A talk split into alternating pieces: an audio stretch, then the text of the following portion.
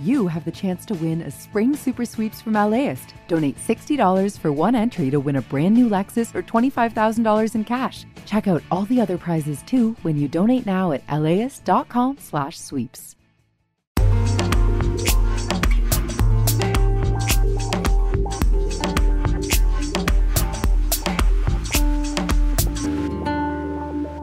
LAist Studios.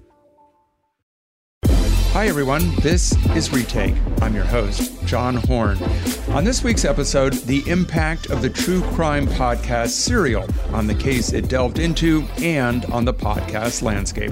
Plus, my conversation with Abigail Disney about her documentary that calls out her own family's company for failing to pay workers a living wage. There has ceased to be an understanding that every single person who works at that company, no matter in what position, is deserving of a livelihood. But first, here's my retake for this week. The Academy of Motion Picture Arts and Sciences has expressed regret over how Sacheen Littlefeather was treated at 1973's Oscars when she refused Marlon Brando's Best Actor trophy. So maybe now's a good time to look at other Hollywood transgressions that also might deserve an apology, especially content that targeted broad swaths of people who have been marginalized and derided. Some of the worst transgressions are relatively recent. This isn't about Birth of the Nation or Gone with the Wind. Here are four movies that helped foment intolerance at best and hatred at worst. First, 1980s Cruising. A New York City detective in search of a killer is about to disappear. Writer-director William Friedkin's crime drama leeringly depicted gay subculture as violent and aberrant, and despite its incongruous on-screen disclaimer that Cruising was not, quote, an indictment of the homosexual world, unquote, the film was very much received as such, and after its release, the screenwriter of Philadelphia said that he and his boyfriend were assaulted by men who had recently seen Cruising. But they'll never take... Oh, freedom! Next, 1995's Braveheart. Mel Gibson has a well-deserved reputation as, one, an anti-Semite for both 2004's The Passion of the Christ and his 2006 drunk-driving rant about Jews, and two, as a racist misogynist, but he has other targets. And tell me, what advice would you offer on the present situation? His Best Picture-winning Braveheart features a gratuitous scene of homophobia. A prince's gay lover is summarily tossed out of a window to his death that sadly drew laughing approval from some moviegoers. You don't understand. These guys are pros. From the age of 12, they've been dodging people like you. Now, 1998's The Siege. They're attacking our way of life. The president wants it stopped, and there's only one way to do that. Directed by prominent Hollywood liberal Edward Zwick, the film's depiction of Middle Eastern terrorists was so extreme that prominent Arab and Islamic groups protested its release. A Guantanamo Bay enemy combatant actually said the film's martial law roundup of Arabs mirrored his own arrest, imprisonment, and torture for 13 years. He was never charged. Am I in that movie or on a stage in Hollywood? He said. Sometimes I laugh at myself and say, when does that movie end? Finally, 2016's Zoolander 2. Retreads. And I want to introduce y'all to my muse. I'm basically like the biggest supermodel in the whole world right now, dude. This is all. All what? We are all. You might think that some of those responsible, director, co-writer, and star Ben Stiller, co-stars Benedict Cumberbatch and Owen Wilson, would know better, but the sequel's depiction of the non-binary model All, played by Cumberbatch, features a mashup of hateful gender stereotypes, all in just seconds. By the way, All just married herself, dude. Mono marriage is finally legal in Italy. Maybe a few more people in Hollywood, besides the movie Academy, could embrace the maxim that it's never too late to say you're sorry. After all, Sacheen Littlefeather waited nearly half a century to get her apology. Coming up after the break, Abigail Disney takes on the Walt Disney Company in a new documentary.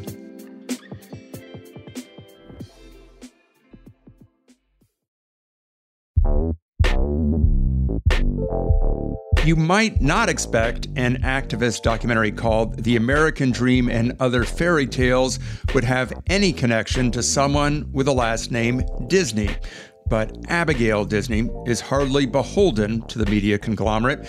The granddaughter of Roy Disney, who co-founded Disney with his brother Walt, has been an outspoken critic of skyrocketing CEO pay and wage inequality, especially as it relates to Disney and its former head, Bob Iger.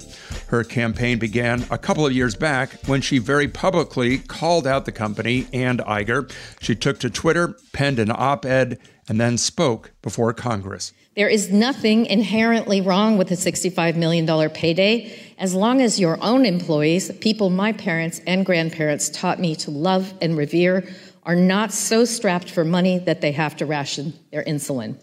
Her new documentary, which she directed with Kathleen Hughes, profiles longtime theme park workers who are struggling to get by on their Disney paychecks. I spoke with Abigail Disney and Kathleen Hughes after their documentary premiered at the Sundance Film Festival earlier this year. Kathy and I worked together on a film a few years ago called The Armor of Light. We were kind of poking around for the next project and had a lot of different irons in the fire. And then I went on CNBC and said what I said. And I came back the next day with a Twitter thread that went viral and it turned into Washington Post. And then I'm testifying for Congress. So all of it happened really quickly. And every media outlet, with the exception of ABC, was reaching out to me. And I thought, like, I'm a communicator. I make films. This is what I do. So why would I not use the medium that I communicate in? And so Kathy and I kind of looked at each other and said, well, let's just start taking a crew with us. It just seemed like a great way to talk about one of the most important issues facing the nation. And it's not like we haven't been talking about some of this stuff. Yeah. There have been so many stories written about what's going on, but this felt like a way to get people to really stop for a minute and think about it. Because to bring it to Disneyland is a whole new approach. The happiest place on earth, we should say. Yes. Kathleen, people who work at Disney are called cast members, and a documentary also casts its story. And I want to ask you about the two people who are very central to the story, Ralph and Trina. They have worked at the company, I think, 10 years and 11 years, respectively. They do overnight custodial work, and they're paid not $15 an hour, which is the day rate, but $15.75. They're both working full-time, and they can't afford housing. They can't afford other basic things like, comprehensive medical care. Correct. They live with their mother-in-law, with their 4 children, in what I understand is a 2-bedroom house. So they're crowded together. They would love to have their own apartment even, but they can't afford the housing costs anywhere in the region. And their story is pretty typical. And when we meet them, it's 2019, and that's what they've been making. And there was a study that came out in 2018 called Working for the Mouse, which documented how hard it was for these workers. And if you read it, it's devastating. Hard work doesn't get you a home and a car and just the basic necessities of life anymore. Yeah. Whether you're at Disneyland or in many, many other places in America. And that's really, in my mind, what Ralph and Trina represent. They work hard. They work so hard. And they try to do everything they're supposed to do. And yet they're always one small crisis away from poverty. And it's kind of crazy. And that's the American life. The notion of the American dream is truly a dream for folks like Ralph and Trina. And, Disneyland says, oh, go get an education, or, there's a way to somehow climb this mythical ladder. But I think the ladders have been pulled away. They don't really exist anymore. Abigail, I want to ask you this question. Executive compensation is not unique to Disney. CEO pay has skyrocketed all over the place. And I know from somebody high up the food chain at Disney that if you were to challenge Bob Iger or other people about their compensation, they would say, why don't you talk about David Zaslav at Discovery, who also makes, many, many, many times what a rank and file employee does. But what does compensation at Disney, how does that make the case different in how ingrained the culture of the company is? And it's selling this idea of an American dream where you can come from nothing and make something of yourself on your own. I wonder how you see it, why executive compensation within the Disney company makes it even more noteworthy. Right, because it's such a forward-facing company, because you come into contact with the people who work there. And in a really intimate way, if you stand in front of that park in Anaheim and just watch the way the families are gathering there, it is, in fact, magic. And I would hate to imagine this country absent Disney, because it's an extraordinary place. And so that person, all the way, from the custodian up to the manager, you're seeing them, you're interacting with them. And so if I tell you that they can't afford food for their children, it changes your experience of them so clearly. Whereas the people who work at Discovery are, invisible. And I honestly believe that the nature of the Disney brand is that it's kind of the last shameable brand in America. I don't think you can shame Coke or Pepsi or Levi's or you can't shame companies anymore, given the environment we're in, except for Disney. And honestly, I think that's disappearing too. So honestly, one of the reasons to make this film now was I wonder, if I don't take my shot at using shame to wake people back up again about the fact that these are human beings working, I don't know what else we'll have as a tool. I think there's another issue that the way that we get to Bob Iger is Michael Eisner comes first. And Michael Eisner isn't just a model for Disney. He's a model for how boards can create executive compensation committees, boards that have not enough independent directors or critical directors. And then you get into this whole fallacy of well, that's what the market demands. That's what these people cost, because you have created that cost. You have created this, not the ceiling, you've created the floor, and the floor is up where the ceiling is. I've always thought of Michael Eisner as the Gateway CEO. He was totally a creature of the 80s, very empowered by the shifting ethos of the time. And it shifted fast, man. It shifted fast. And Ronald Reagan was right, kind of pushing that shift, denigrating unions, denigrating anything that involved, people working together, and heightening this idea on his horse with his cowboy hat that we're all rugged individuals and we're on our own. So, and of course, I know that story intimately because it was my father who conducted the battle to replace Michael Eisner, in part because of his appalling compensation. It was a lot of other things were happening too. And his compensation was always, always high, even when the company was losing money. So he paved the way for other CEOs by being, not ashamed of it. And then, Bob Iger came in, and then, the ground had been made ready. He didn't even have to do the hard work Michael had to do of taking the grief, right, for what he was taking home, because the precedent had been set. One of the things, Abigail, that Disney argues, and people who kind of defend the company in news stories about your film argue, is that Bob Iger and Michael Eisner have created shareholder value by the price of the stock going up. And I don't know, Abigail, if you still own Disney stock, but I'm going to ask you, do you still own Disney stock? And its price increase, has that benefited you in a way? Has that allowed you to become an independent filmmaker?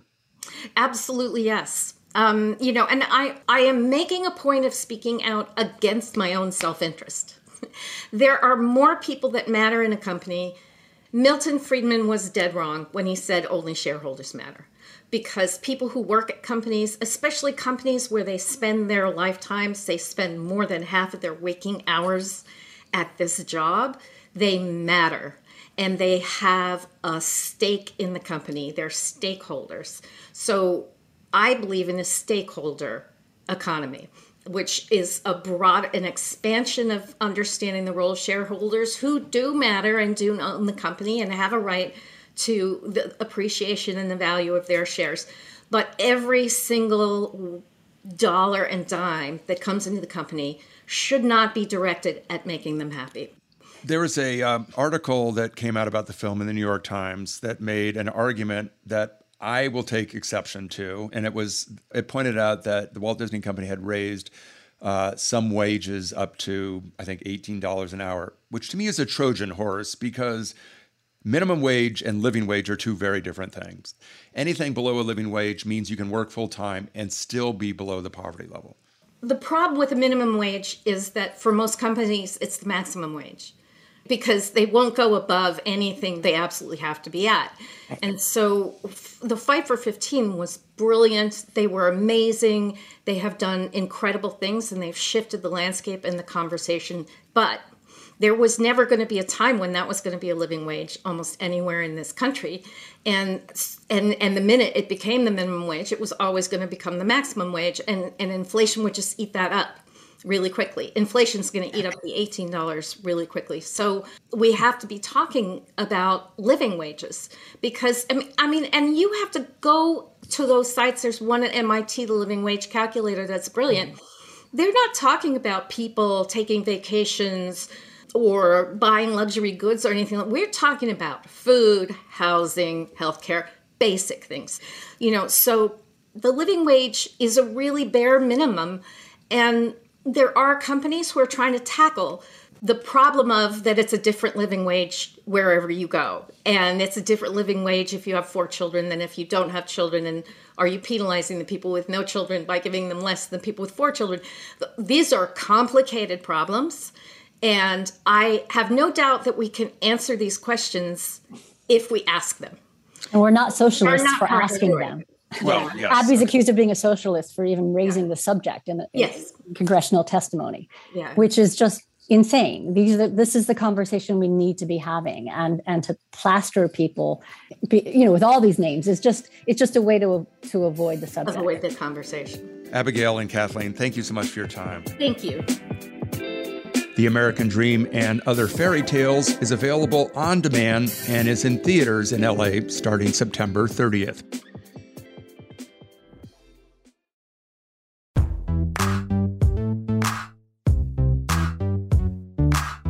And finally, here's my weekly entertainment news chat with KPCC Morning Edition host Suzanne Watley. This week, it was all about podcasts. Part of what draws people to careers in journalism is the chance to hold people in power accountable. And it looks like that happened earlier this week in the case of a convicted murderer. Tell us what happened. So on Monday, Anand Syed, whose case was the subject of Serial's inaugural season in 2014, was released from prison after serving 23 years for murdering his former high school girlfriend, Hae Min Lee. Earlier this month, prosecutors said Syed's conviction should be vacated and he should be given a new trial because, quote, the state no longer has confidence in the integrity of the conviction. Lee's family, whose loss and whose daughter's life was not central to Serial, said they were stunned by the news and received little warning of the release. Lee's brother, Young Lee, said in a court hearing on Monday, quote, this is not a podcast for me. This is real life, a never-ending nightmare for 20 plus years. Can you share a little bit more about Serial? So Serial went from an initially small audience to an average of 20 million episode downloads by the end of the show. And it was one of those things where it not only made podcasts kind of a household word, but it also was driven by word of mouth. It wasn't like a big Hollywood movie where you see ads. It was people saying, have you heard about Serial? Have you heard of this new podcast? And very quickly, people started listening and started understanding the concept of podcast. Yesterday, Nick Qua, who is the podcast critic for Vulture and the founder of the Hot Pod trade publication, appeared on Air Talk with Larry Mannell. And this is part of what he said about Serial and its impact, not only on this case, but on podcasting writ large. I think it's safe to say that Serial had a huge impact on the story, and it had a huge impact on the business as a whole. And I feel like most of us would not be talking about podcasts without Serial. So, Suzanne, I know you tolerate my quizzes. I was going to say you love them, but you tolerate them. I embrace them warmly. Thank you very much. So I have one for you, including your new LA report. So we can add a 1 and retake. We add a 2 to this number. According to a recent study, how many podcasts are there right now? I'm going to give you a choice. 1. 24,000 podcasts, two, 240,000 podcasts, three, 2.4 million podcasts, four, 2.4 billion podcasts. What is your pick? I'll take the 2-point-something million. Okay. 2.4 million is the correct answer. Very good job. And the global audience for podcasts right now is expected to exceed 420 million listeners by year's end. We should note KPCC and LA Studios produce or collaborate on more than a dozen podcasts currently in production. And in the immediate aftermath of Serial, between 2015 and 2019, NPR's podcasting revenue grew tenfold, and NPR now makes more money off podcasting than it does off radio. Also, the people who made Serial sold their company to the New York Times in 2020 for $25 million. So it really was the beginning of a business, beginning of a media phenomenon, and as it turns out, the beginning of a call to justice. And what was your impression of Serial? I have mixed feelings about it. I was not always convinced of the guilt or innocence of Syed, but I really had problems with the tone of the show, especially host Sarah Koenig. I thought she treated Lee's life and her murder glibly. I'm going to play a clip from the third episode where she describes the trucker who found Lee's body. He stops on Franklintown Road. He's about 3 miles from work. There's a small pull-off and some concrete barriers, and he walks back in there. Quite a ways, it seems like, for a guy who just has to pee. Later they'd measure. 127 feet back into the woods is where he goes. This next tape is a little upsetting. Quite a ways for a guy who just has to pee. It's, this is a body that he is finding, and it's somebody's child. And I just found, at that moment in the third episode, it really flipped a switch for me. I just thought it was glib. That said, it did have, a very important effect on somebody who appears to be wrongly convicted. There still is a chance that he could be tried again, but I don't think that's going to happen. And, I think Serial joins a number of newspapers, magazines, and documentary films. I would cite Thin Blue Line, The Jinx, and Paradise Lost in really, bringing an innocent person, getting an innocent person free. So you cannot discount that at all. Certainly worth its salt. Thank you so much, John. Thank you. Thanks for listening to Retake. We'll see you again next week. I'm John Horn. Retake is produced and engineered by Michael Cosentino and Monica Bushman. The editor is Suzanne Levy. The associate producer is Sabir Brabra, with production assistance this week from Tyler Wayne. And a special thanks to the entire KPCC LAS newsroom.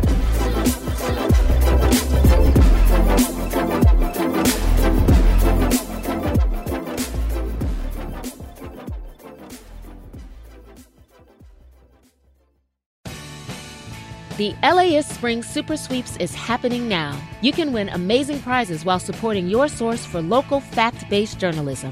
One lucky grand prize winner will get to choose a brand new Lexus or $25,000 in cash. Other prizes include an electric bike from Juice Bikes and $1,000 gas gift cards. Your donation of $60 gets you one entry to win, and the more you give, the more entries you get. Donate now at las.com/sweeps.